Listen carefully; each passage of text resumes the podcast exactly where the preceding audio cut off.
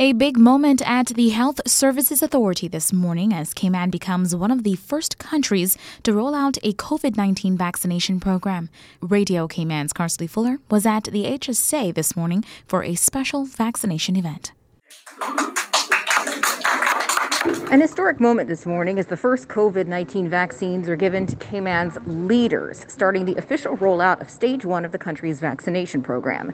His Excellency the Governor Martin Roper, the Premier, the Honorable Alden McLaughlin, and Health Minister the Honorable Dwayne Seymour were among the first to get their jabs. It was fine, uh, very, very straightforward. Uh, I didn't, I didn't feel a thing, um, so yeah, I feel feel absolutely fine afterwards. So thank you to everybody here for, for, for so efficiently organising that. No, it's very straightforward, routine, just like any other vaccine. So I encourage everyone to take it. The faster we get this country immunized, the quicker we go back to normalcy, and Caymanians can go to Miami. feel great. It wasn't even a mosquito bite. We have to lead from the front, and I'm glad that we're able to take this first um, to show the nation that it's safe and it's what we need to return to some normalcy. Healthcare workers will be covered in this first wave of voluntary Pfizer BioNTech vaccines, which arrived on island earlier this week. Dr. Yaron Rado, chief radiologist at Chrissie Tomlinson, was very excited to be one of the first people in Cayman to be vaccinated. Very, very few places in the first world that is proven to be COVID free. We're one of the few ones who actually were successful with the lockdown. We were first in the world with testing for a while, the way how we could test people. Now, with the 10,000 doses here, we are theoretically in a position to overtake all other countries in the penetration of vaccination on the island. Um, and for me, I'm very proud to be part of this and, and be one of the first. Reporting for Radio Cayman from the Health Services Authority, I'm Carsley Fuller. Once again, I assure the public that the vaccine is safe. We did this because it is our duty to do so. We're also leading from the front to encourage everyone living here to take the vaccine. Government officials followed up the morning vaccination photo opportunity with a live briefing in the afternoon. Radio Cayman's April Cummings has more. Premier the Honorable Alden McLaughlin says vaccines are the way out of the COVID 19 pandemic, not just for Cayman, but for the world. If we all do our duty and play our part by being vaccinated, we should be in a position by the end of March to have immunized enough of our residents for Cayman to resume an even greater sense of normalcy, to be able to travel much more freely, and to allow people into our country without too much trepidation. The Premier says the year it's taken for a vaccine to come to the islands to him has felt more like 10, and he and other leaders today took that vaccine in order to show the community there is nothing to be worried about. I am grateful to the Governor and his staff, as well as the United Kingdom government, for working with our government to arrange for the free doses of the vaccine. The relationship which we have with the, with the United Kingdom government is paying massive dividends. The Premier also announced that effective January 14th, all incoming travelers must provide evidence of a PCR test no more than 72 hours prior to their departure in order to board their flight to Cayman. He says the decision comes in response to news of new, more contagious strains of COVID 19.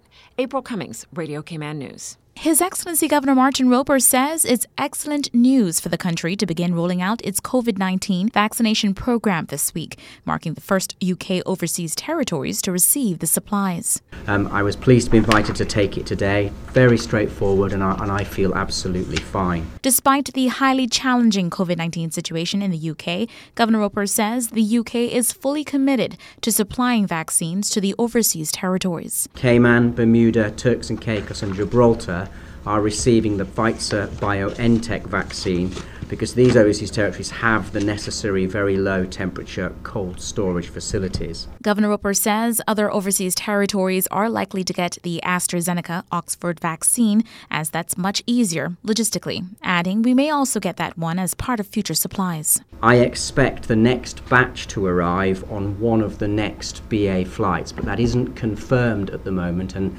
I just want to emphasise that take up of this vaccine in Cayman and the overseas territories is really important because these vaccine supplies are very precious and still in short supply. So we want to see a strong take up of the vaccine um, in our islands. The vaccines are being provided at no cost to the overseas territories, Governor Roper says. This batch cost over 2,000 UK pounds, excluding freight costs. He says it's a strong signal of support from the UK to the overseas territories, the value of a very constructive UK Cayman partnership. As to the details of the vaccine program, the overall goal is not just to vaccinate as many people as possible, but as many of our high risk people as possible.